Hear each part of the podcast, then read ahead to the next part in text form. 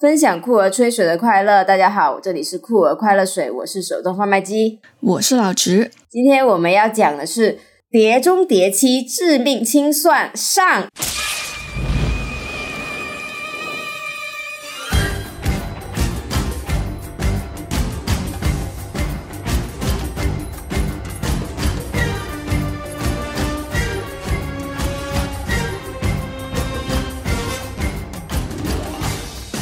那你觉得怎么样呢？这一部？我觉得这是一部不值得那么高评价的电影吧。嗯，我看出来的感觉跟你差不多诶，因为我就是想说它的豆瓣评分有八点三，这个真的是有点高了。对啊，我就是在豆瓣之前，然后烂番茄不是先开嘛，然后新鲜度也很高。多少啊？我我没有关注。现在的烂番茄新鲜度是百分之九十六，观众爆米花指数是百分之九十五。就刚出来的时候，因为烂番茄的。话我可能会比较信烂番茄嘛，然后他刚出来的时候，我说，哎，这部电影已经拍到第七部了嘛，又感觉已经很疲软了吧？居然现在还能够百分之九十六，就觉得嗯，肯定内藏玄机。看完之后发现这个玄机可能是烂番茄被收买了。嗯，我是想说，大家看这个《碟中谍》系列，肯定是去看阿汤的，所以这个这个分数应该基本上都是打给阿汤的。他又不是说，那比如说像今年那个《夺宝奇兵》，虽然我也没去看，因为我从来就没有看过。他那一个系列就不是很感兴趣这个题材嘛，像哈里森福特一样，就是说，哎，这么多年了，然后就是回归，然后就会觉得应该值得一看，可以冲着他去看嘛。但是阿汤又不是说他吸引多年，哈里森福特也没有吸引啦，但是就是说比较少见嘛。那阿汤不是哪一年？二零二零年还是二零二一年的时候还出了那个《壮志凌云》啊？二去年啊？那《壮志凌云二》它间隔确实是很久啊，那。但是《碟中谍七》就没有很久吧，就只是五年而已。然后就说啊，呃阿汤又回来了，就觉得有必要吗？就是，然后而且他的脸现在真的已经可能是打针打多了，就有一点点可怕。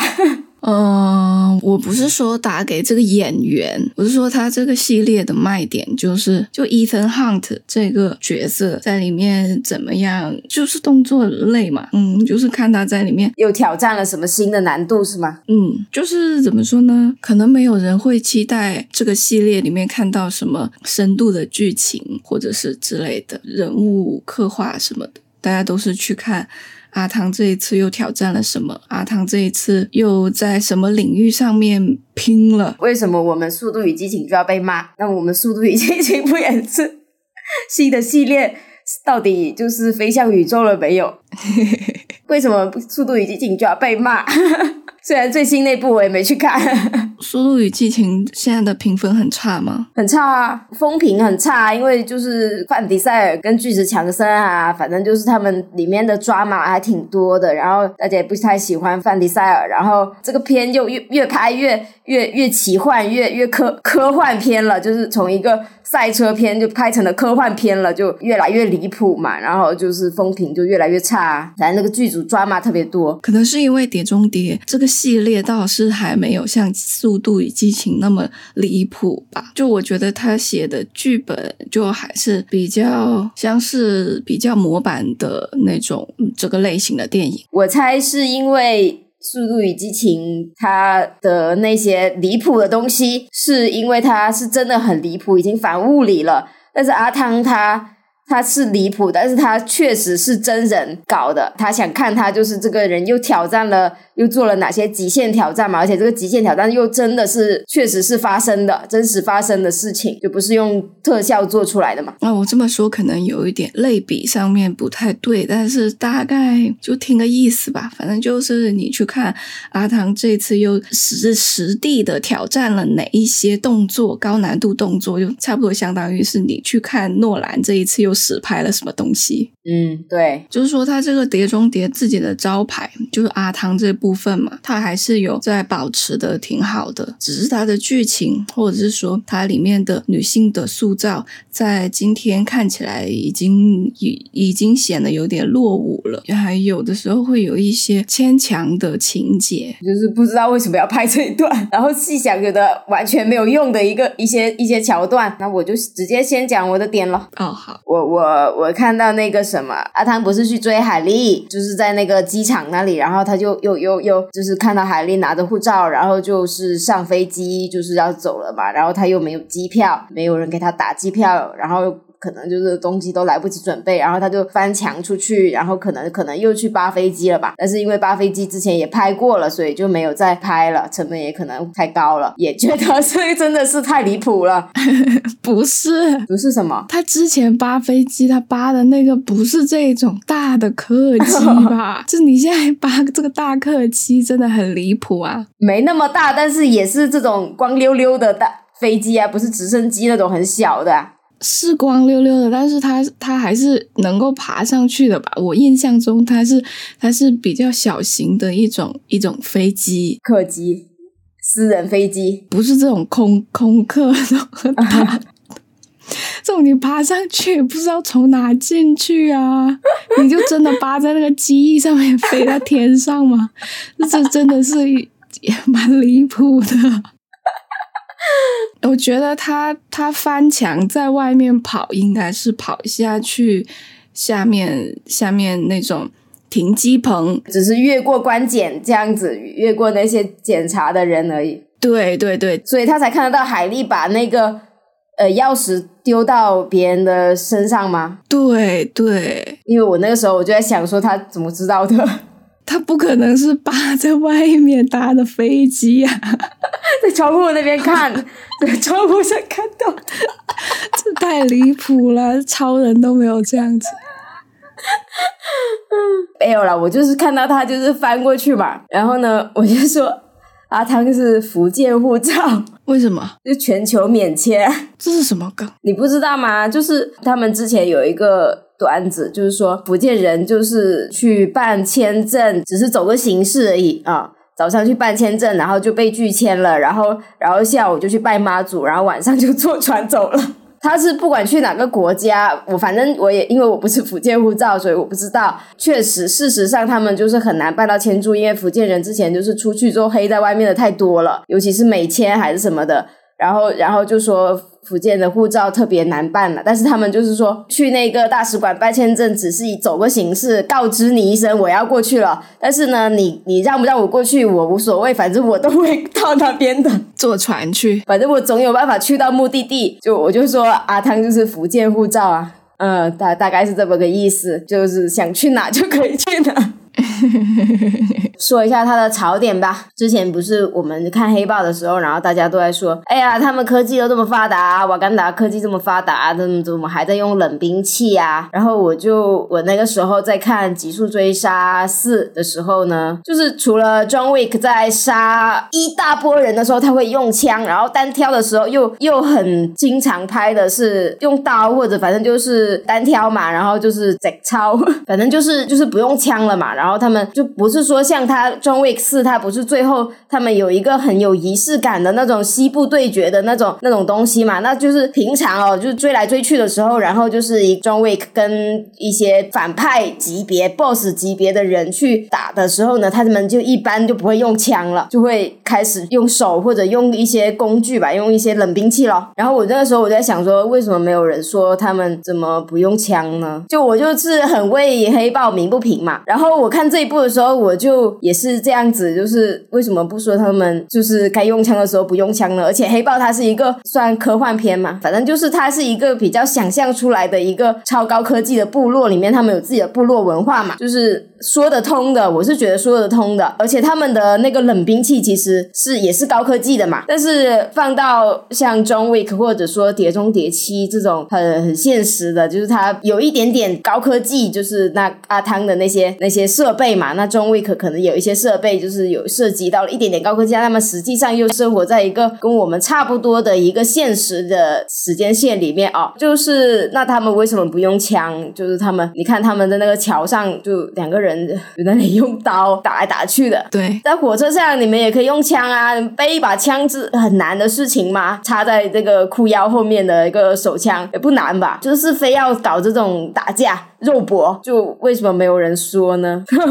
我就是很不服。嗯，这个没有办法回答你了，因为我也不知道为什么为什么他们是这样子的想。为什么要针对我们黑豹啊？不知道啊，我觉得这个这个东西好像有点像一串代码一样，已经输入到他们的脑子里面，然后你不管拍到黑豹一还是黑豹二还是黑豹七，可能都会反反复复的讲这个话题。对，我觉得所有人都是工具人，包括阿汤，都是一些没有什么塑造的，每个人都很工具，推着这个剧情走的样子。最工具，最工具，那肯定是妈咪。谁是妈咪？因为因为 Rebecca 她不是在沙丘里面演了那个妈咪吗？哦，嗯嗯所以就是叫她妈咪啊。嗯，OK，我都不知道她出来干什么，跟你有什么关系啊？前面就说。那你你你这个人就是拿了钥匙，然后被人悬赏了，然后阿汤不是把钥匙给他拿了，然后又伪造了他的死亡嘛，然后应该就差不多下线了，然后等跑到威尼斯的时候又诶我又出来了，我出来了，我还要跟你去那边，呃我跟你去那边，然后其实就跟你没什么关系啊，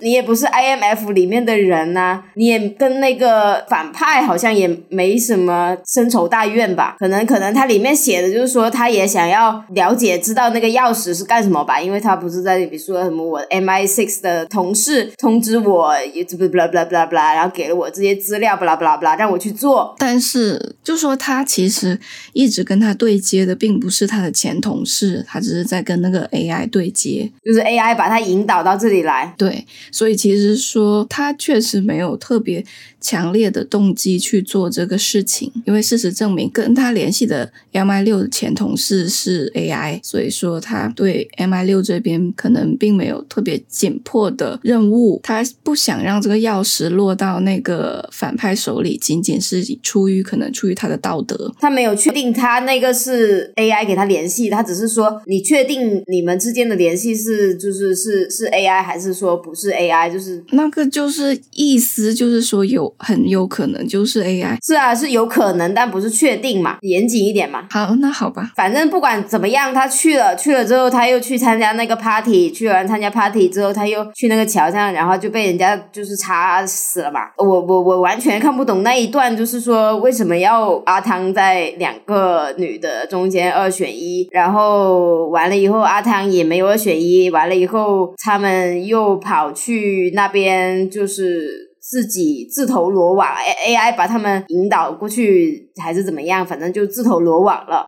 的样子，就我不知道为什么要二选一啊？你能告诉我他为什么要二选一吗？因为他说 AI 算出来的，他说 AI 使用了他的强大的算法，然后写了这个剧本，意思是这个意思。就他意思就是说，Gabriel 他使用这个 AI 写了一个剧本，因为他非常信奉这个 AI，所以他就是要去执行这个剧本，意思就是这样子。他这个 AI 告诉他听，今天晚上呃这两个女的之间之中要死一个，然后呢我就去执行这个剧本。我感觉就是显示出他特别的崇拜，或者是说特别信任这个 AI 算法，就是已经。成为了 AI 的傀儡的意思。你看一个很明显的，就是他一直想要这把钥匙，然后他在桥头的时候，Grace 就是海莉饰演的那个角色，还有这个伊尔莎那个角色，就两个角色去到了那个桥头。还有 Gabriel 在那里，然后呢，Gabriel 你就会发现他现在已经忘了自己的更重要的目的是是那把钥匙，他只是觉得我是一个 AI 的角色，我今天晚上在在这个桥头，我要杀死他们其中一个，他就是去执行这一个指令。你看他其实他好像很强的样子，他那他杀两个女的都被他打的不行了，然后呢，那个钥匙不是在那个 Grace 那边吗？他也没有说我要不搜一下钥匙在不在他口袋，我就拿走算了。就这这么简单的想法都没有一丝一毫的出现在他的脑子里面，他就只是把那个女的杀了之后就走了，他也不多杀一个。他就真的是完全按照 AI 给他的算法剧本。说你今天晚上杀一个哦，好，那我就去杀一个，那多一个我也不杀。然后呢，钥匙在那里我也不拿，我就是要去执行这个杀一个。然后明天呢，我就会拿到那个钥匙。那就是完全的非常的迷信这个 AI 吧，就很好笑。那只能就是说 AI 写的剧本真的很烂，就是它不是像那种就是说我 AI 就是说预知未来，就是像那种预有预知未来的能力，就是说我知道他们最后就是命运可能就是会到这里，然后。两个人就是必须死一个嘛，它是有一种种有一点点像是这种感觉吧，但是它是 AI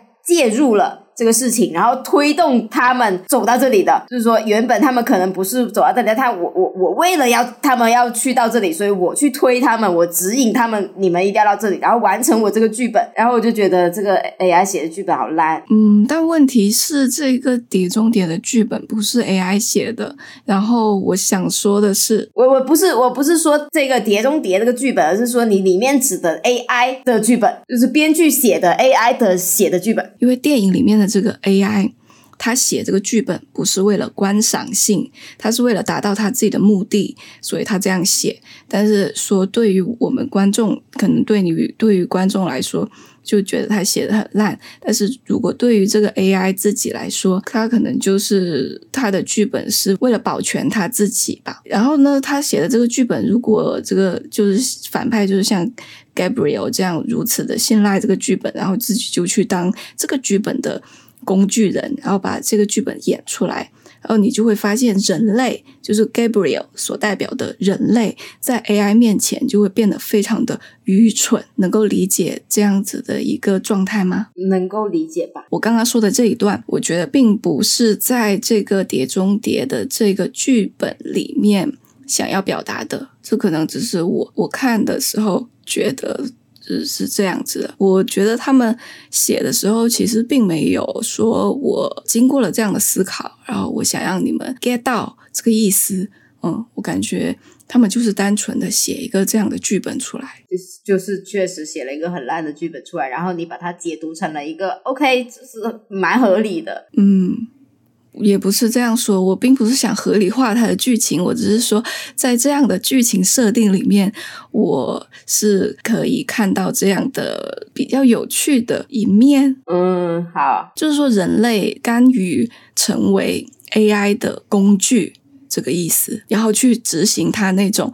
很失了智的剧情。反正我就是觉得这一个《碟中谍七》的 AI 就像是以前写人类 BOSS 的那种剧本套用到 AI 机器上，然后这个 AI 有很大的野心，会相信命运，就像伏地魔这个角色一样，伏地魔就坚信有一个这一天出生的小孩会杀了他，所以伏地魔要先下手为强。然后 AI 也是相信阿汤哥会干掉他，所以呢，AI 也要让阿汤哥失败。但是问题。题就在于，首先，AI 是不应该相信命运的。AI 的决定是基于大数据总结出来的结果，而且这个结果会因为数据的变化而变化。就是说，如果阿汤哥有一个新的什么动作之后，我就要根据他的这个东东西，然后去变嘛，就像下棋一样。所以，如果非要写这个 AI，他相信命运，那就直接说他相信阿汤一定会除掉他，然后他只要全力以赴的干掉阿汤就。就好了，但是他又不这么做，那反而相信自己算法写出来的剧本一定会实现。然后这个剧本还是奇异博士看了一千四百万种可能性之后，在里面挑的最曲折、成功率最低的一个故事。然后 AI 相信这个故事一定会实现，然后 AI 自己还要主动介入，让这个故事按照这个预测走。AI 失败的两个必要条件就是阿汤拿到钥匙，并且知道钥匙的用处，所以只要。要打破任意一个条件或者干掉阿汤就可以了。但是 AI 就偏偏选择不让阿汤知道钥匙是干什么的这个条件，这样他自己就不会失败。因为整部电影阿汤唯一的问题就是钥匙要干嘛？他有很多次都可以同时手握两把钥匙，但是他就是一直要给出去才能知道钥匙是干什么的。然后 AI 的思路呢，就是引导 Gabriel 杀掉一个阿汤保护的女人，然后阿汤就会杀掉 Gabriel，这样呢，阿汤就不知道钥匙是干什么的，好像计划就成功了，AI 就不会失败了。这样你盘一下之后，你就觉得这个计划看起来真的是非常的弱智。就包括还有一个桥段，我觉得我也不是很能理解，就是有什么意义的一个桥段，就是说在机场的时候，然后西门佩吉他去追那个行李箱嘛，破解那个行李箱的，以为它里面有个核弹，然后去破解它。这一段有什么意义呢？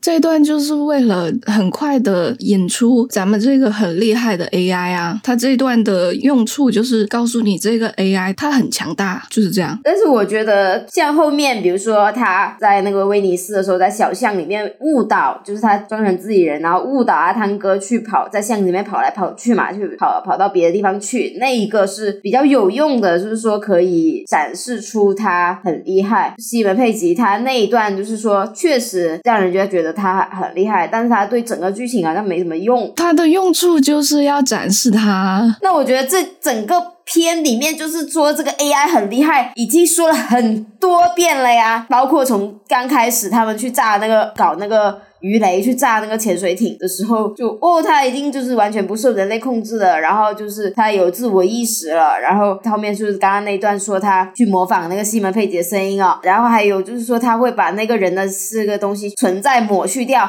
反正就是很多情节，就是说都是可以说是用来展示 AI 很强大哦。然后我是唯一不解的，这就是说西门佩吉他一段问他问题，包括什么的，就是我感觉就是完全没有什么意义吧。不是啊，我感觉我一直在给你解释剧情。嗯，你其实是想给他打高分的。我不是想给他打高分，我只是得解释一下，就是说，确实他很多个地方都在讲 AI 很强大，但是它展示的 AI 强大的面是不一样的，就是它的点是不一样的。像你刚刚前面说的那个，它可以实时的修改那个监控录像里面的画面，这个是它的其中一点。然后最后它可以黑进你的系统，呃模仿你的声音，这是另外一点。然后它跟西蒙佩吉的这一段的点在于，它是可以跟你进行一个交互，然后在这种问问题的方式，对你更加的，就是完全的掌握你这个人的信息，然后进行一个行为的预测。这一点是前面那个，呃，还后面那个，就你刚刚提到的两个段落都是没有办法呈现的。它这个，我觉得其实是。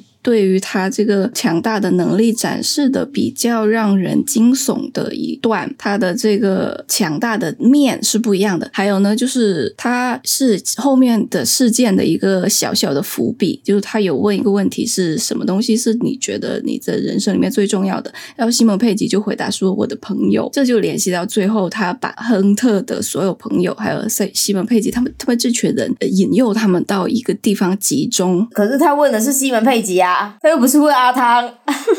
我知道，但是你不能这么一根筋啊，姐妹。就假设说是现在是阿汤在他以前的《碟中谍》里面，他是他去执行任务，比如说像阿汤在第一部里面那个最经典的掉下去，然后他就是他去执行这个任务嘛。那一般来说，呢应该是阿汤去拆核弹，然后就是那个 AI 就是去问阿汤说你最害怕什么，然后阿汤就是。哎呀，我不想告诉他真实的答案，但是他已经完全了解我了。如果我说错的话，他就不会转动那个，他就不会解锁了，所以我必须回答他。就有点蛮搞笑，因为啊，那个 AI 他是已经知道了答案的。比如说他在问西门佩吉说：“你怕死吗？”然后西门佩吉说：“我不怕。”但是他就说你回答错误，这个时候就是因为他已经知道他的答案是什么了。那对啊，那他像去他去问阿汤，就是说，那我假设我给你说一个假的错误的答案的时候，那 AI 他肯定也是知道的，那他只能如实回答。但是 AI 已经知道这个答案了，阿汤或者西门佩吉最怕他的就是亲朋好友死掉，然后呢，你还要去问他说你害怕什么，然后阿汤再回答说我最害怕我亲朋好友死掉。然后才能了解他，我就觉得就是蛮奇怪的呀，因为他已经知道了答案了呀。要问的应该也是问阿汤，就是你最害怕什么？然后阿汤跟他说，我最害怕我亲朋好友死掉啊，啊，OK OK，不是吗？嗯，嗯，然后啊，AI 就是哦，我知道你这是你的弱点了，就是嗯，也是蛮奇怪的，因为作为一个 AI，它也应该在阅读了这么多大数据之后，早就知道这一点。就是你要说他早就知道了，然后他去问这个问题，我觉得也不是也不合理。你要说他不知道。那我也觉得也不是很合理，嗯，大概是这么个意思。然后问的是西门佩吉，也很不合理，是吧？嗯，反正就讲到这个 AI 嘛，那我们就讲讲这个 AI 咯，因为我们不是正好刚好是迎来了一个 AI 大爆发，或者说进入了一个就是人类觉得这边瞠目结舌的一个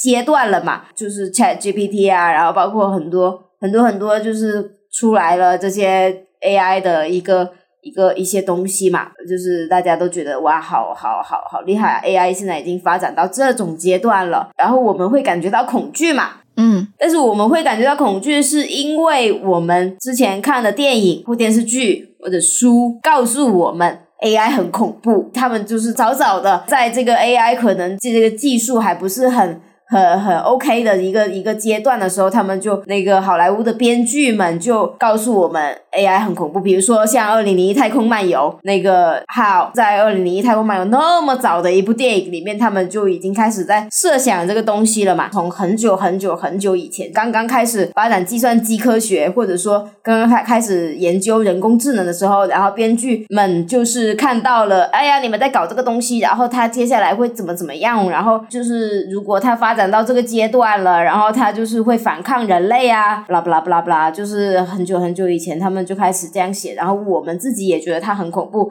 等到 AI 真的出现的时候，我们就会觉得它很恐怖。然后现在不是他们在闹罢工嘛？编剧他们在罢工，好像也是跟这个 AI 这个东西有点关系哦。我也不知道我想说什么啦，反正就是说以前的编 以前的编剧他们在 AI 还没发展起来的时候，他们就感觉到。啊，AI 就是这个发展，就是会威胁到人类啊。然后呢，等到 AI 真的发展出来的时候，他们就发现，哦，真的是可以威胁到人类，然后他们就罢工了。嗯嗯，对，我就先到这吧。你能不能帮我总结一下？就拜托你了，你把它输入到 ChatGPT，让它帮我总结一下。我大概想说的意思就是说，这一群很早以前就在告诉我们 AI 会毁灭人类的。编剧们这个群体，在他们创作出又一部 AI 要毁灭人类、AI 很恐怖的一部电影之后，他们最后现实中，他们也确实因为。AI 部分原因，因为 AI 最后他们进入了这个罢工的这个阶段嘛。最近不是这两天也是演员工会开始罢工嘛？然后我注意到里面就是有提到说那些大厂就是他们想要把那些演员的脸建模，反正就是收集这个脸的数据，最后就是让 AI 用他们的脸去演戏，就是去拍戏，然后他们就真人就是不用出来，不用去干这个体力活了，就是你们只要贡献出。你们这张脸的数据就行了，然后他们可能也有部分原因，也是因为这个事情，就是加上支持编剧工会啊，杂七杂八各种原因，然后就是也加入这个罢工的这个行列嘛。反正就是觉得一个是一个跟现实相互映照的一个东西。嗯，那你你有什么关于这一点，你有什么想要说的吗？没有，没有什么说的，你不说完了，说挺好的呀。然后我我看的 AI 的片子，可能我我喜欢看科幻片，但是我可能有的时候也不太。记得我我看了些什么东西嘛？因为我脑子不太好。然后呢，反正就作为一个漫威粉哈，我们肯定就是第一直觉就是要理解这个剧情嘛。那我们就是直接说哦，他创造了一个奥创出来，他整个的一个概念也蛮像奥创的，拍的我觉得也蛮蛮奥创的，就是蛮复联二的，就是他们搞了一个为了自己。要要搞什么好处啊？或者说，反正钢铁侠他们最初可能也是为了保护人类啊，但是这边的反派也是为了自己的一个一些利益啊，反正有自己的目的嘛。他们想要创造出一个可受控的一个 AI，然后最后 AI 不受控了，然后 AI 自己想要统治世界了，或者怎么样，蛮蛮像的。然后包括他就是说，哎，他可以渗透到各个数数据网啊、情报网啊，在每一个角落里面怎么怎么样啊，就觉得很很奥创嘛。嗯。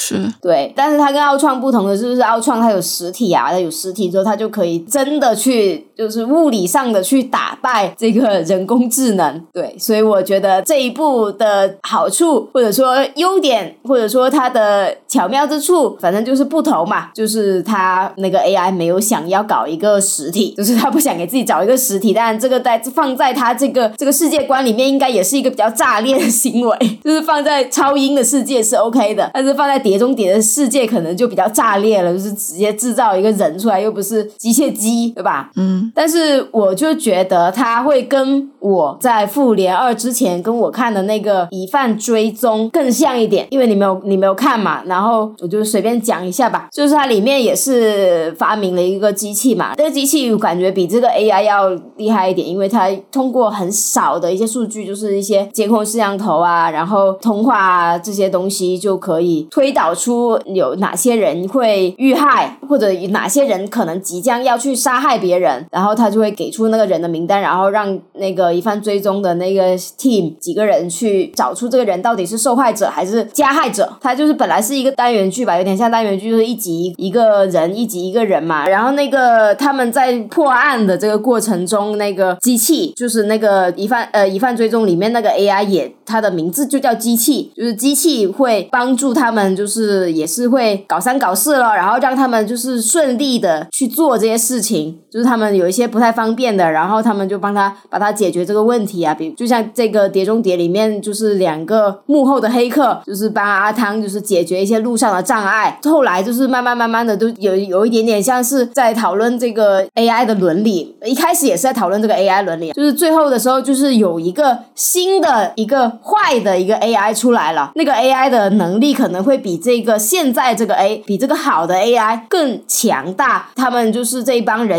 就要去对对抗那个坏的那个 AI，然后那个那个 AI 确实也是一个没有实体的 AI，然后他们也是有一些信徒，就是像这个 Gabriel 一样，就是一些很很能打架的一些人去去帮他做事啊，然后他们就是这帮人这个 team 就是要去解决这个坏的这个 AI 嘛，就是会更像，我觉得会整整体来说，我觉得会更像疑犯追踪，就是想起了我死去的 CP。嗯，因为我没有看过疑犯追踪嘛，我看的时候，特别是他刚开始那个 AI 可以去篡改监控录像的时候，我是想到我看的另外一部英剧叫做《真相捕捉》，嗯，那也是还不错的一部英剧，它就是讲监控视频也是可以作假的这个主题嘛，而且它的主角是女性，就是他去破案的一个主要的主导角色吧，是女特工。那我也要推荐大家去看《疑犯追踪》，没有看的，就是都去看一下，就是看过了就再看一遍，绝对会比这个《碟中谍七》拍的好看。除了最后几集，呃，我有一个一个一个一个困惑，嗯，为什么海莉死都不要跟阿汤哥合作呢？我觉得他整部电影拍出来哈，拍出来的那种感觉就很像我做的一个噩梦，嗯，就是你想要做什么事情，然后就会有。各种各样的障碍，就是去去 阻碍你，然后你永远都完不成你想要的那个目目标。感觉就是有有个人永远就是他就是不会顺着你的意，他就是要跟你作对。他就有点像《盗梦空间》里面那个小李子的老婆玛丽安·格利亚演的那个角色。对对对，太像我的一个噩梦了，就是觉得看得我就是心也很累，脑子也很累，就是平时做梦都要梦见这些，然后电影院还要给我看这些，我就觉得很添堵。黑里他就是不管我也不听，我就是不听，我我不管你跟我对我多么好，我就是不跟你一起，我就是要跑走，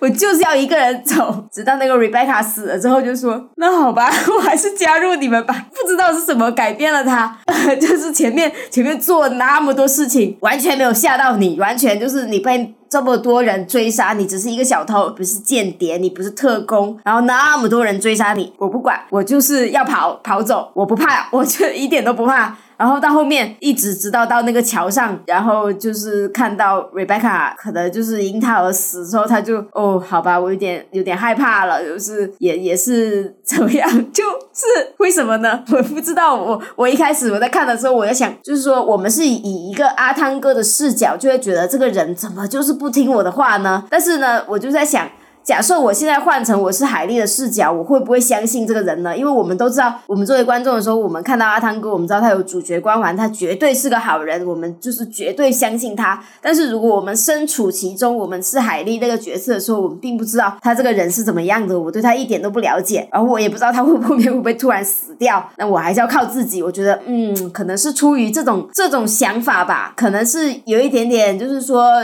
有这个自由意志哈，就是因为我们之前看的太多的那种电影，他就是你是主角，那我就我就是无条件我就相信你，我就觉得你肯定是最好的，你就最棒的，除非我是反派。但是海莉就是很叛逆，就是我不信，我就不信。嗯，我觉得嗯，可能是自由意志吧。但是后面觉得说有点夸张了，就是这么怎么就是不信，就是用一个俗语来形容他，怎么多少头牛都拉不回来？对对对对对，特别倔、特别倔强的一个人，就感觉是被 AI 植入了什么概念，就是说不要相信他，嗯，就是要要逃走，嗯，就是要去把这个东西卖给那个白寡妇。他这个角色写的确实是，基本上很多事情都没有特别好的动机吧，嗯，所以这个对这个角色写的就有的时候蛮搞笑的。对。你说他，你说他其实就是按理说哦，他的目的跟所有人都不一样，他的目的只是赚钱，很少人赚钱赚到这个份上的。他这个钥匙对他来说是没有什么用的，而且他也不是说像阿汤他们那样子，我要拯救全人类，我不能让这个钥匙落入坏人的手里。他从头到尾都没有这样子的表达，他其实就是想卖钱，然后他就想过自己的好生活。那为什么他见到白寡妇之后？好像又不想卖了呢。对，按理说他就是见到白寡妇，他就尽快卖完之后拍拍屁股走人就好了。对，尽快把这个钥匙脱手卖出去就好了。但是他好像又不相信白寡妇，我也不知道他为什么突然间就不相信白寡妇了。因为因为白寡妇好像也没有做什么事情啊，他们就第一次见面，就怎么说你还是要这么多人里面，你首先相信一下你的雇主吧。我知道了，就是我抽烟喝酒，我纹身，但是我知道谁是坏女孩。对不起，说了一个很冷的东西。是黑里，就是我一眼就看出她是个坏女孩。对呀，我就不知道这是为什么呢？因为首先她是你的雇主，你就算按照你们的交易，你也是应该去完成你的交易。就是说，白寡妇没有。做出什么出格的事情，让他觉得哦，我不应该继续这个交易了。比如说，呃，白寡妇可能突然间在他面前杀了一只狗，他可能就会觉得，嗯，这个人我不想跟他做交易。那可能庄 Wick 会这样子下头。对，但是白寡妇只是出来讲一下，嗨，你好，我是你的雇主，然后他突然间就不想。交易了，我就觉得这是为什么呢？嗯，我不知道这是为什么。嗯，我在那那那一场戏里面，我以为他是突然间觉得他对阿汤哥有好感，我只能这样子解释。然后呢，他就决定把钥匙给阿汤哥，因为那那里面有有有几个势力嘛，就 Gabriel 那边，还有白寡妇那边，还有阿汤哥这边，三个方面都想要这个钥匙。然后他有这个钥匙，他好像就一直给阿汤使眼色，说我把钥匙放到了那个人的口袋里。他们两个这个眉来眼去，眉来眼去了好久，我觉得。在场的人真的是在装瞎，对，才会没有看到他们反复的去看那个人的口袋。对，就是他拍的那一段，就是说他把那放到那个口袋里面，然后那个人还在阿汤哥的旁边，就是可能他可能就是会有时候时不时盯一下海丽，盯一下阿汤哥，然后阿汤哥就是眼神一直盯着他的口袋。我说。然后他们口台词又是刚好那个台词就是说你永远找不到那钥匙在一个你绝对想不到的地方。然后阿汤哥就一直在看那个口袋，说有的人应该会下意识的就顺着那个眼神，就是掏一下自己的口袋吧，就没有。就在场的不是普通人，在场的都是身经百战的什么间谍特工的。就他们两个这么明显的在那边看那个口袋，我觉得我要是那个口袋的的主人，我也会自己摸一下好吗？对啊，嗯，反正就是写的蛮蛮好。笑的，就那一段，因为给了太明显的暗示，导致我以为海莉在那一刻已经决定了她要跟阿汤哥合作，但是没想到不是，她决定自己带着钥匙跑路，这个就更奇怪了。因为白寡妇拿到钥匙之后，她是要第二天去卖给美国那边的高层，那边给了她多少钱？一亿刀吧，买她这个东西，所以她要带上火车去卖这东西。然后呢，海莉。为什么要自己拿着钥匙跑路呢？难道他是觉得他第二天也要上上那个火车去抢这笔交易吗？嗯，我觉得你又。把它合理了，就是他可能想要，就是说不给你，我这卖给你，我才赚几百万，我就你们中间商就是不要给你们中间商赚差价，然后我自己上个火车，我直接找他，我卖给他，我可以赚一亿，因为他在场嘛，他听到说你们要上个火车，嗯，我觉得很有道理。但是他没有听到价格哦，但是他肯定中间商要赚差价啊。我知道中间商要赚差价，但是他不知道这个价格是多少，他不知道中间价差价是多少，这个差价是否值得他冒这一杠的危险？我觉得如果他这样的权衡都没有的话，他真的活不了这么大。就是这个感觉，就是这个角色就是真的没有写好，就是他的每一步的行为动机都有一点一拍脑门子就就就做了这个事情，就是一一点逻辑都没有吧。他是被 AI 写入了剧本啦。OK，就是说他的行为并没有经过，没有过脑子。突然间，我就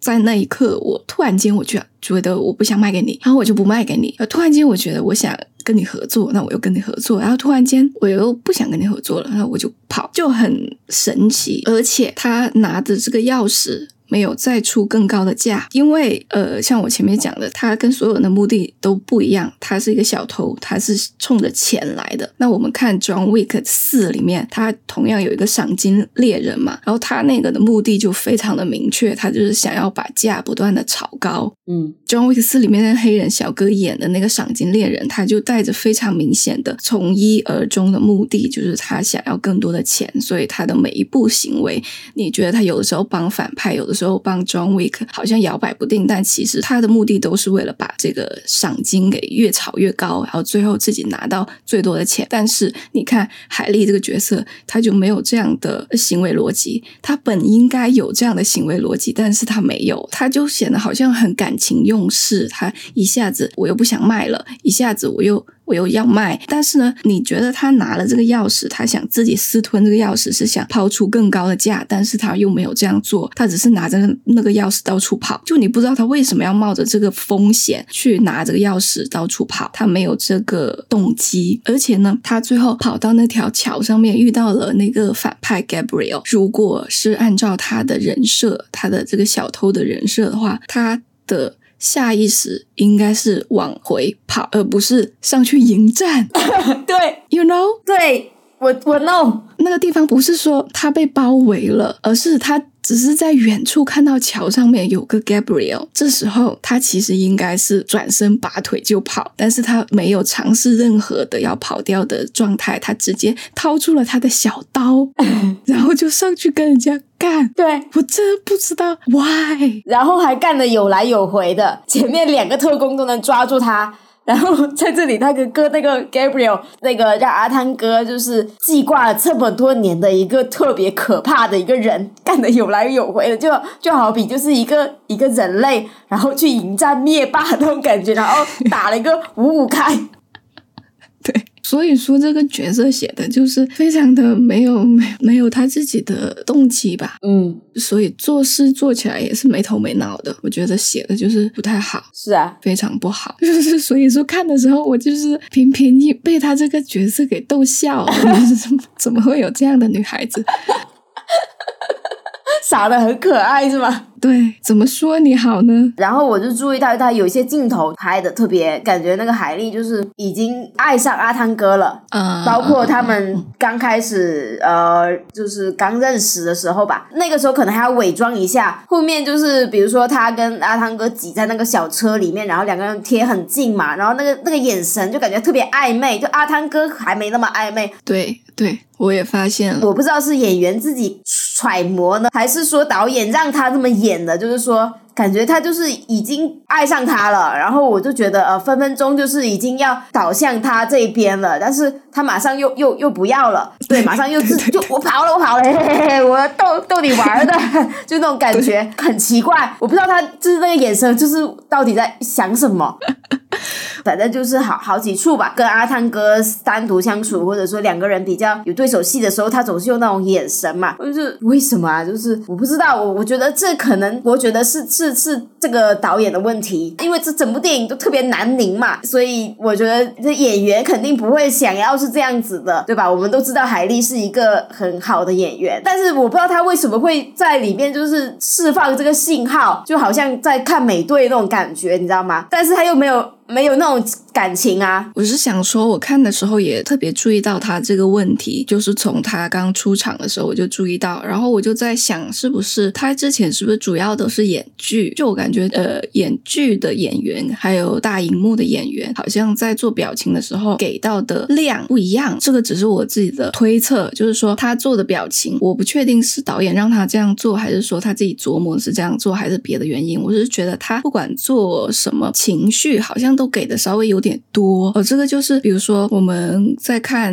舞台剧、戏剧、还有电视剧、还有电影这几个不同的媒介的那些演员，他的表演的情绪还有表情的这个大和小排列，应该是舞台剧大于电视剧大于电影。哦，就是说，如果你在舞台剧上面用的那种很夸张的表情和情绪，你放到电视剧里面，它就满了溢出来了。但是如果你在电视剧里面用的给到的那些情绪，如果放到大荧幕上又会多了，就是有这样一个不同的媒介的一个情绪的收放吧，是会有这样一点点的问题存在，我就不知道是不是有这样的原因。呃海莉的演绎就是说，他会比较多，就什么情绪都都多了一点，包括是他第一次看到阿汤哥的时候，就是确实是像看美队一样，就是非常的有好感，嗯，释放了一些非常好感的信号吧，包括他在那个车里面的时候，在那个。小黄车里面的时候，他就有点直勾勾的盯着阿汤哥的感觉，所以就给人感觉他是不是那种下一秒就要接吻上去的那种表情？嗯，对。然后所以就给人一种很混乱的感觉是什么呢？就你好像觉得他是在那一刻已经决定了要跟阿汤哥合作，但是他在下一秒钟又拜拜。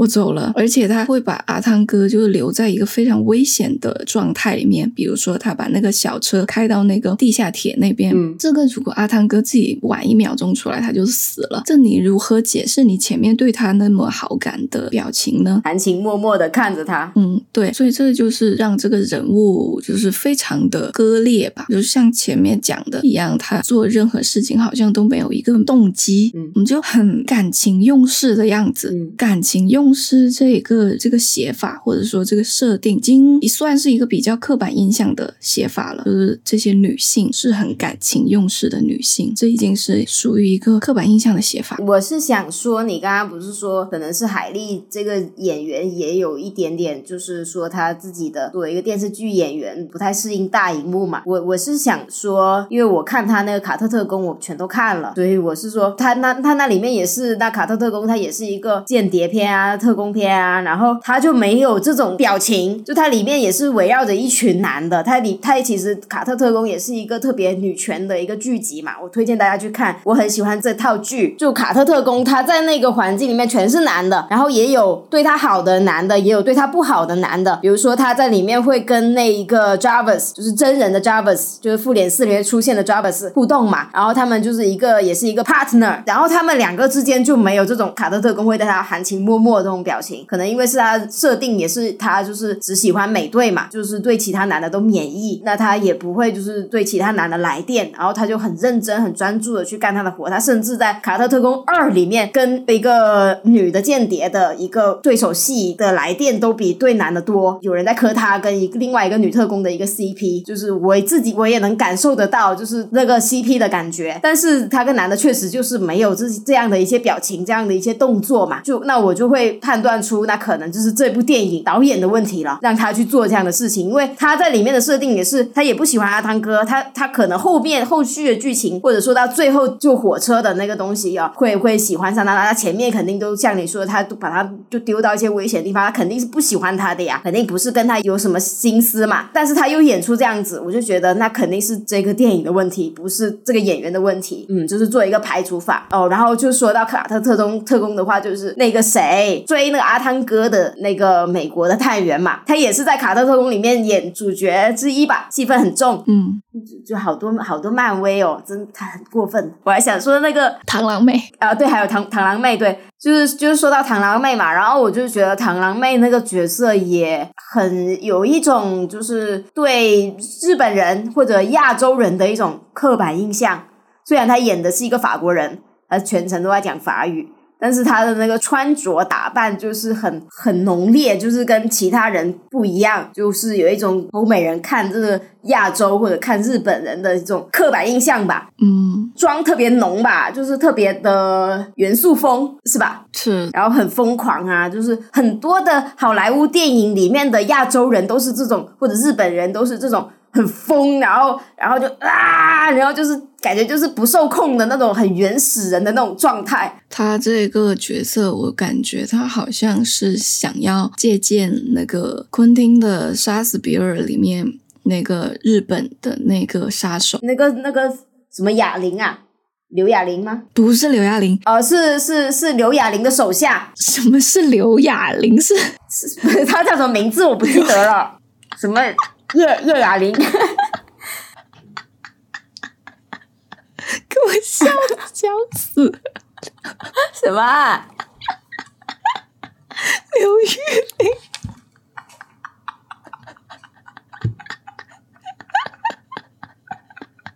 你是不是？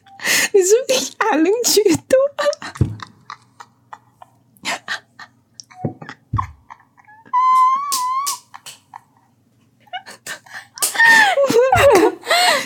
那哑铃是谁？什么？哑铃是谁？我真是觉得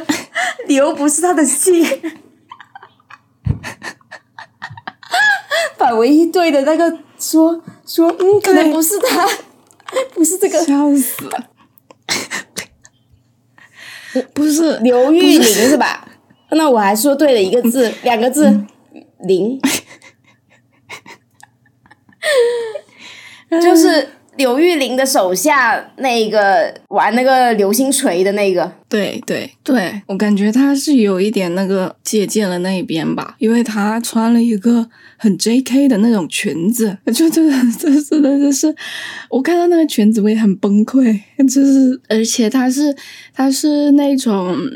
就是从从那个裙底拍上去的那个镜头，你记得吗？我我我记得，就是他上那个车嘛，展示他的全身，展示他的全身。哦，对对对对，他是穿的黑丝，然后 J.K. 的短裙，嗯，然后他就直接从底下就是摇上去，哇，这个镜头真的是非常的典型，对，太太男性凝视了，嗯，是的。就现在已经很少人这么拍了，结果他还有烂番茄百分之九十六啊！就是因为现在很少人这样拍了，所以突然有一个这样子，大家就觉得好好啊，啊，好好看啊，又找回了。当年的感觉，可能这样子吧。呃，找找回了就是搞男权的那个年代的风光。就其实说从下往上拍的这种镜头，在之前的超级英雄片里面也是有的，甚至可能现在的超级英雄片里面也有。但是呢，它这一个就显得特别的扎眼，是因为他穿了呃 J.K. 的短裙。因为我感觉像日本这种少女，这个短裙的这个符号就是日本的。未成年少女嘛，她因为穿了这个裙子，然后让这种日本或者是说亚洲的未成年少女所承担的这种性的凝视，这个符号更加的强烈。就它不是说，比如说之前像神奇女侠，她也是有这种从下往上拍的镜头，但是因为神奇女侠是一个。成年的女性嘛，我不是说这两个镜头有谁轻谁重吧，就我觉得都我都不喜欢，但是因为她这个穿了 J.K. 短裙，所以让我觉得更糟糕。就是像我刚刚说的，就是对亚亚洲人的这种一种 fetish 吧，就是性癖嘛。因为因为白男他们其实就是有一些亚洲女性的这个有一些人是会有这个东西嘛，他们拍一些。欧美的女的，你就我们就这个电影来说，就是它里面的基本上所有女的都是成年女性，就是一个比较成熟的一个形象，成熟的一个形象。只有螳螂妹她拿到的一个东西就是很不良少女，是少女，而且这里面的女角色都总是被搜身，嗯嗯嗯，就搜身这个环节，她拍了至少两次吧，而且都是搜女性。对啊，所以反正就是会有感觉到，就是这种性癖，不仅是针对女性的凝视，而且是针对。亚洲女性、日本女性的凝视，这种刻板印象，就是我觉得有点过分了的那种感觉，让我是我自己看了会觉得很不适了。就是前面就是海莉她那种是傻的好可很可爱，傻的就是确实有点就是让人家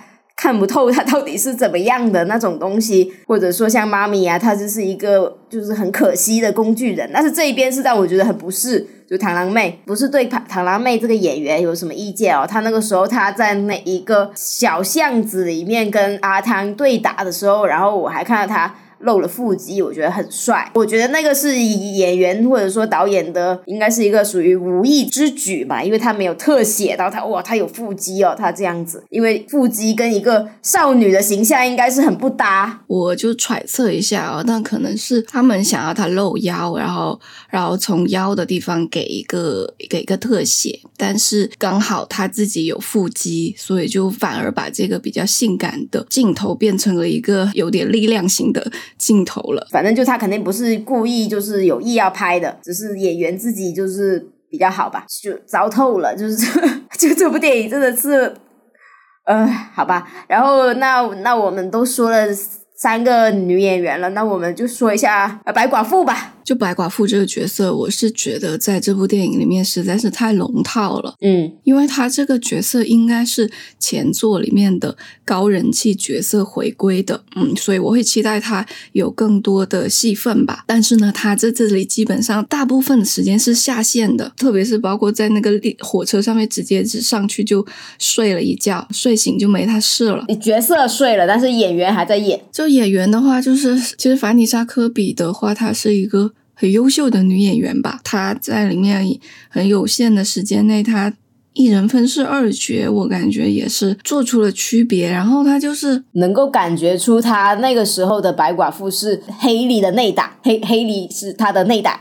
这这这这就用这个话来说啊，对。但是这个剧本实在是没有他太多的发挥的空间了，所以就很可惜。我感觉他这个角色真的很可惜呢。而且他也是那一种特别擅长用自己的微表情，或者是他的一颦一笑都是特别的。大魅力的，包括他刚出来的时候，他就是他有自己的招牌式的笑容嘛，他就是喜欢皱那个皱那个眉头笑嘛，就觉得他是一个很有魅力的，好像呢他又是一个能力很强的人，但是呢在这里面就完全没有展现吧，他就是当做一个幕后买家出来了，根本上没有一点点的发挥，然后就被别人架到了一个很被动的位置。嗯，这几个女性都是吧？对啊，而且说到女性的话，我就是想到一个问题，就是乍看上去哦，这个片子里面的女性角色，她好像给了很多，你看有四个，但是呢，四个好像加起来都没有一个塑造的好的。对，就是她们都是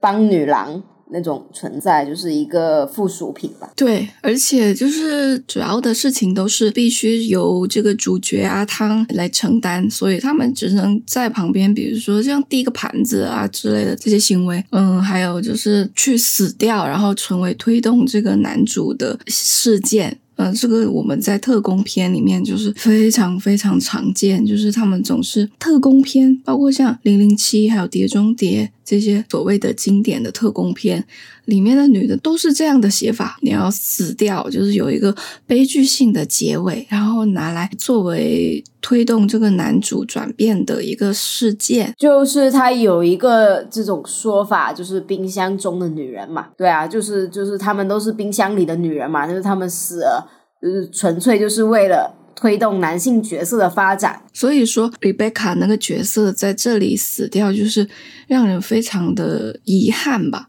因为她这个角色已经算是《碟中谍》这个系列里面做的最出色的女性角色之一了。虽然她也不是说那么的出色，只是说在《碟中谍》这种系列里面，能够有一个这样相对立体的女性角色，已经非常难得了。但是呢，她的结局竟然还是像这种很老式的。特工片一样草率的去死掉，然后成全这个男主，所以就觉得很浪费这角色。然后呢，我又想到另外一个词，就是女权主义的理论。去看电影的时候，他们呃有一个测试叫做贝克德尔测试。就是拿来简单的去直观的去看这个电影里面的女性角色的程度怎么样，它就是有三个必须满足的衡量标准。第一个就是你这个片子里面有至少两名女性是有名字的，有两名女性。然后第二点就是她们互相之间有交流。还有第三点就是他们互相之间聊的事情是男性以外的事情，就是。不围绕着男人展开的话题，只要完成这三个要求，他就可以通过这个贝克德尔测试。它是一个一个小测试而已。就你听起来，这三点是非常非常容易满足的，就很基础、很基础的的门槛，就是放在男的角色上是呃太正常不过的一个条件了。对，就是很简单的门槛，很简单的测试。然后有百分之五十的好莱坞的电影都是通。不过这个测试的，然后包括这一部《碟中谍七》，它是没有办法完成这个测试，只达到了两个，就是有有有两个以上有有名字的女性角色这个条件，你就会发现，因为我去看之前，我看到好像微博上有人在磕那个 Grace 还有白寡妇的 CP，我说哇，这这这能磕起来？然后呢，我就去我就去看嘛，看了之后我发现这两个人有。有交流吗？他们之间的对话可能不超过三句，这到底是怎么磕起来的？所以就是因为我先看到了有人在磕 CP，然后我进去看这个这个电影，然后我发现他们之间根本没有交流，然后呢，我就再进一步的发现其他女的。也没有交流，所以我我就想到说这个测试，然后去查了一下，它确实是没有通过这个这个测试，就蛮蛮有意思的。就包括我们之前就我们最近看的电影，是我们最近看的电影是蛮多都通过了的，比如说《蚁人三》，嗯，就漫威这几部它都通过了。虽然这个测试呢不是一个非常的很多人在意的测试，它不是说你不不通过这个测试，我们就可以去。批判你，其实没有人在意这些这个东西的，只是说他可能刚好这几部都通过了，《一人三》呐，《黑豹二》啊，还有包括我并不是很喜欢的《奇异博士二》，嗯，他都满足这几个条件，就是是觉得如果现代的电影，特别是二零二三年的电影，如果这几个那么基本的门槛都跨不过去的话，这真的是有一点说不过去了。嗯，当然不是说这个这是写好女性角色的必要条件。那有一些个别的情况，他也是说，可能他不满足这这三个条件，但是他可以塑造很好的女性角色，这也是有的。也不是说他满足了，他就。它就也是一个很好的一个女性主义的电影，只是说它是一个最直观，然后最好操作的呃标准。我就是在那个列这个列表的一个网站上面，我就看到说《速度与激情十》都有通过。就是就是这么一部我们印象当中的一个非常充满男性荷尔蒙的一个电影，他都有通过诶，就那你碟中谍就是有点过分了吧？范迪塞尔主导的电影都能通过诶，就是。在搞什么啊？对，然后就顺便说一下吧，就是说那个时候不是，反正就是阿汤哥他他要做什么之前，然后他就是在脑子里面就是闪过他就是啊 那个。我知道你说什么，那个我也觉得好好笑。他我忘记他要做什么之前了，然后他脑子里面就闪回了一些对他很重要的人，然后就全都是女的，就是从最初的那个玛丽，然后就到那个妈咪，然后就到那个 Grace，就他脑子里面想了三个女的，然后就嗯，我要去做这个事情，完全没有想到他还有另外一个小伙，另外两个小伙伴，就觉得说，如果你是说哦，就大家都是朋友，然后就是为我朋友而战呢，那你又没有想到你的那些男性朋友，然后呢，你就是说我是喜欢他们呢，又觉得你也有一点点是很不专一，借一个爱一个那种感觉。这些冰箱中的女人都对你很重要，他们是激励你前进的动力，男的不是。我是觉得他依次去闪回这三个女人的画像，在现代的。视听语言吧，或者电影语言里面看起来确实是有一点幽默，就是蛮好笑的了。就只是说直观的让人感觉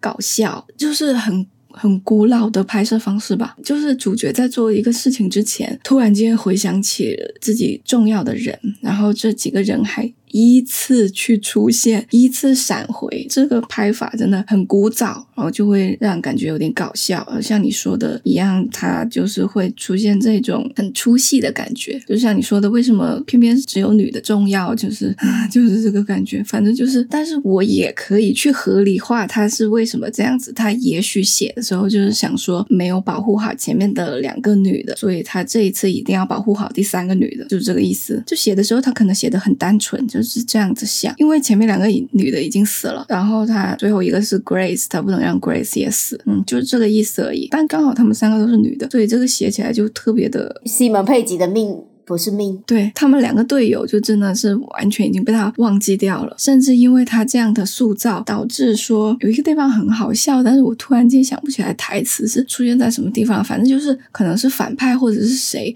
问阿汤哥为什么要这么拼命去做这些事情，还是什么去保护他们，还是啥的，我就会在心里面帮他回答说，因为。我是异性恋，我超喜欢这三个女的，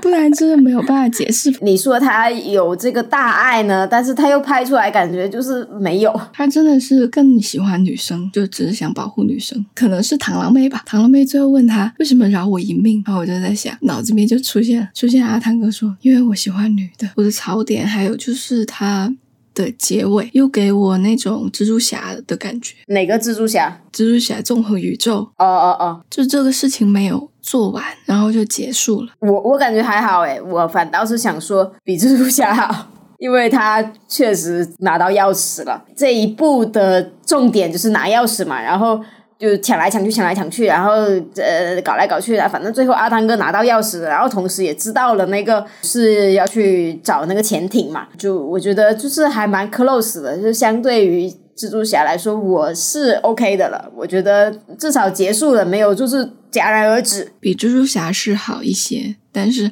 还是觉得有那种没看完的感觉。不过我也可以了吧，就是也不想看了，是吗？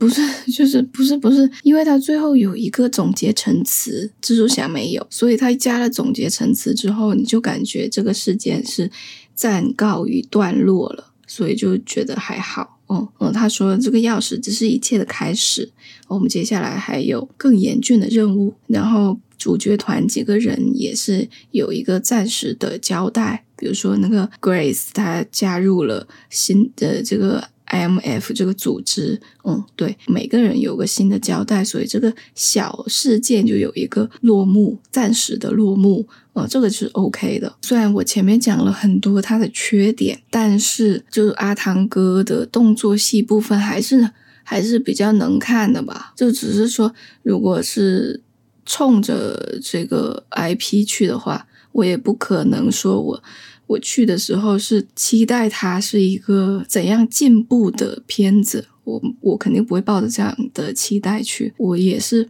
抱着看一个爆米花大片的期待去看它的，嗯，那就只能说它在这方面还是。完成的 OK 吧，除了剧情上实在是牵强的部分太多了，就是阿汤哥跳伞啊、跑步啊之类的这这这些段落都都还是有一定的观赏性吧，就是有一些桥段。还是能够让人就是刺激人的肾上腺激素啊，然后比如说会会让人担心主角的这些桥段还是有的。呃，就是或者说像你说的比较有观赏性的，就是我们不知道他肯定就是不会有什么事情，但是他东西拍起来就是挺好看的，还是说怎么样？虽然他跑步这个东西也是跑了很多年了，就是我自己是有点看腻了啊。然后还有有一些桥段就比较老嘛，包括他在那个火车里面，然后他们就是海莉他这个身份暴露了，然后那个坏人就追上去，然后就在那里说你把钥匙放下来，然后那个人就会去检查那个钥匙，然后再慢慢掏枪。然后就是很慢很慢，然后大家就是呃，这个海莉就是会不会死掉？然后我那时候就说阿汤哥肯定会出现啊，拍的慢，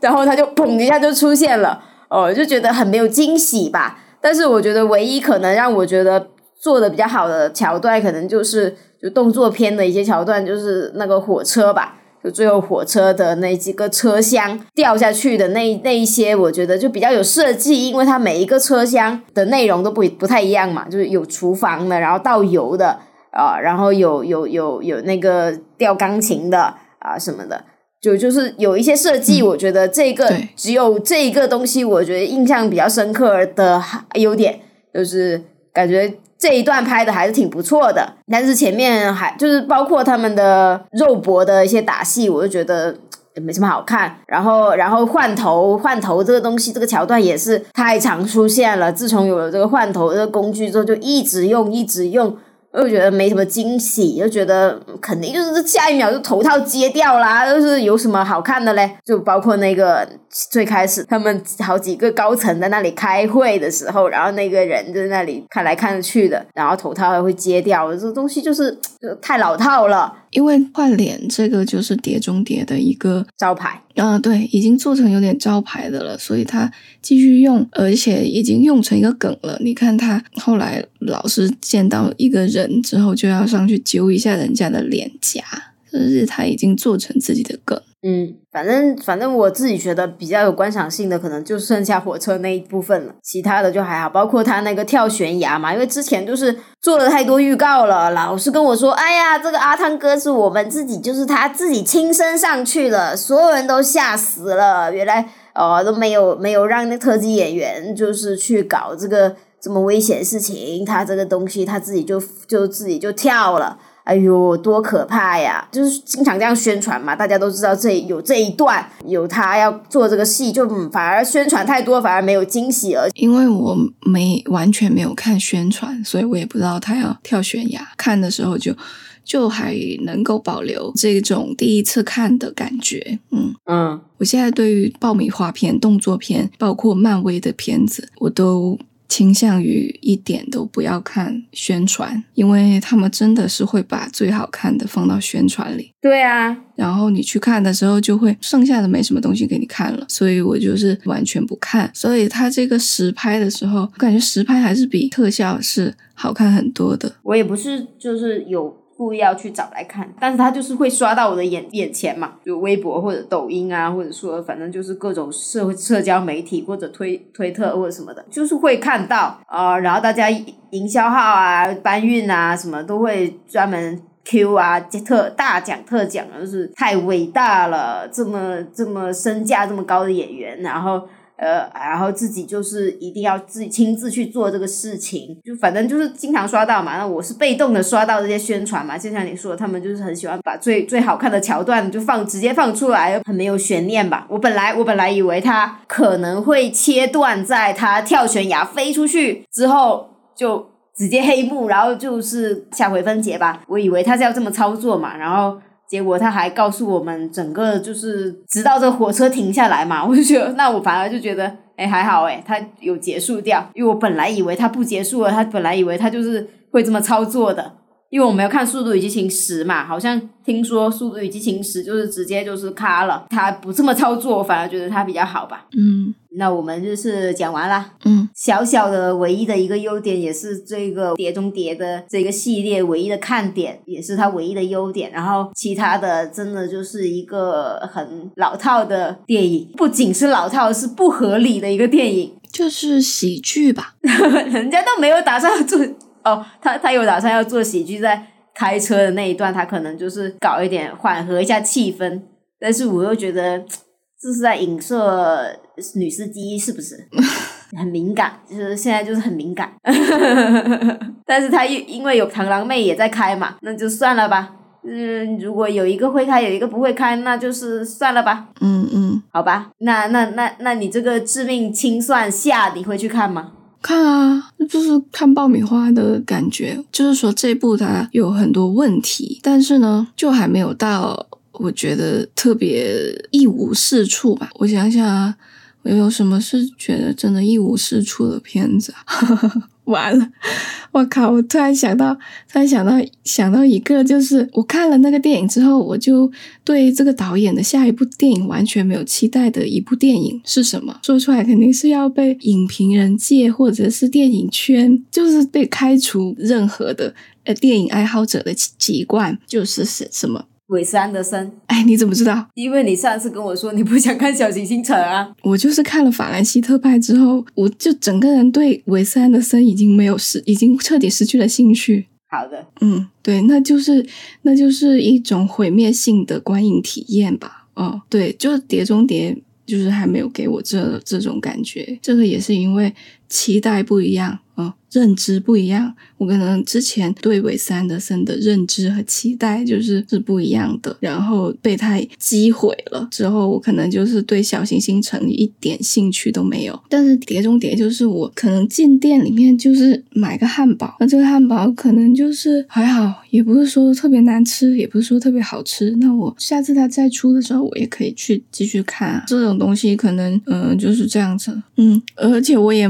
我也蛮喜欢看。动作片的，就是说你可以批判性的去看电影。我觉得我还会继续看，是因为我想要看它这个类型片里面的这些有没有进步吧。嗯，包括对对女性形象的塑造之类的。嗯，所以我还是会去看看的。好，那我们这一期的节目就到此为止。好，好，拜拜，拜拜。那很戛然而止哎，不是。你这个结束语太 太太太结束了，呃，那就期待《碟中谍八》呗，期待下一集它会不会就是能够超越这一部吧？对，好好，那我们这一期的节目就到此结束，真的结束了，拜拜，拜拜。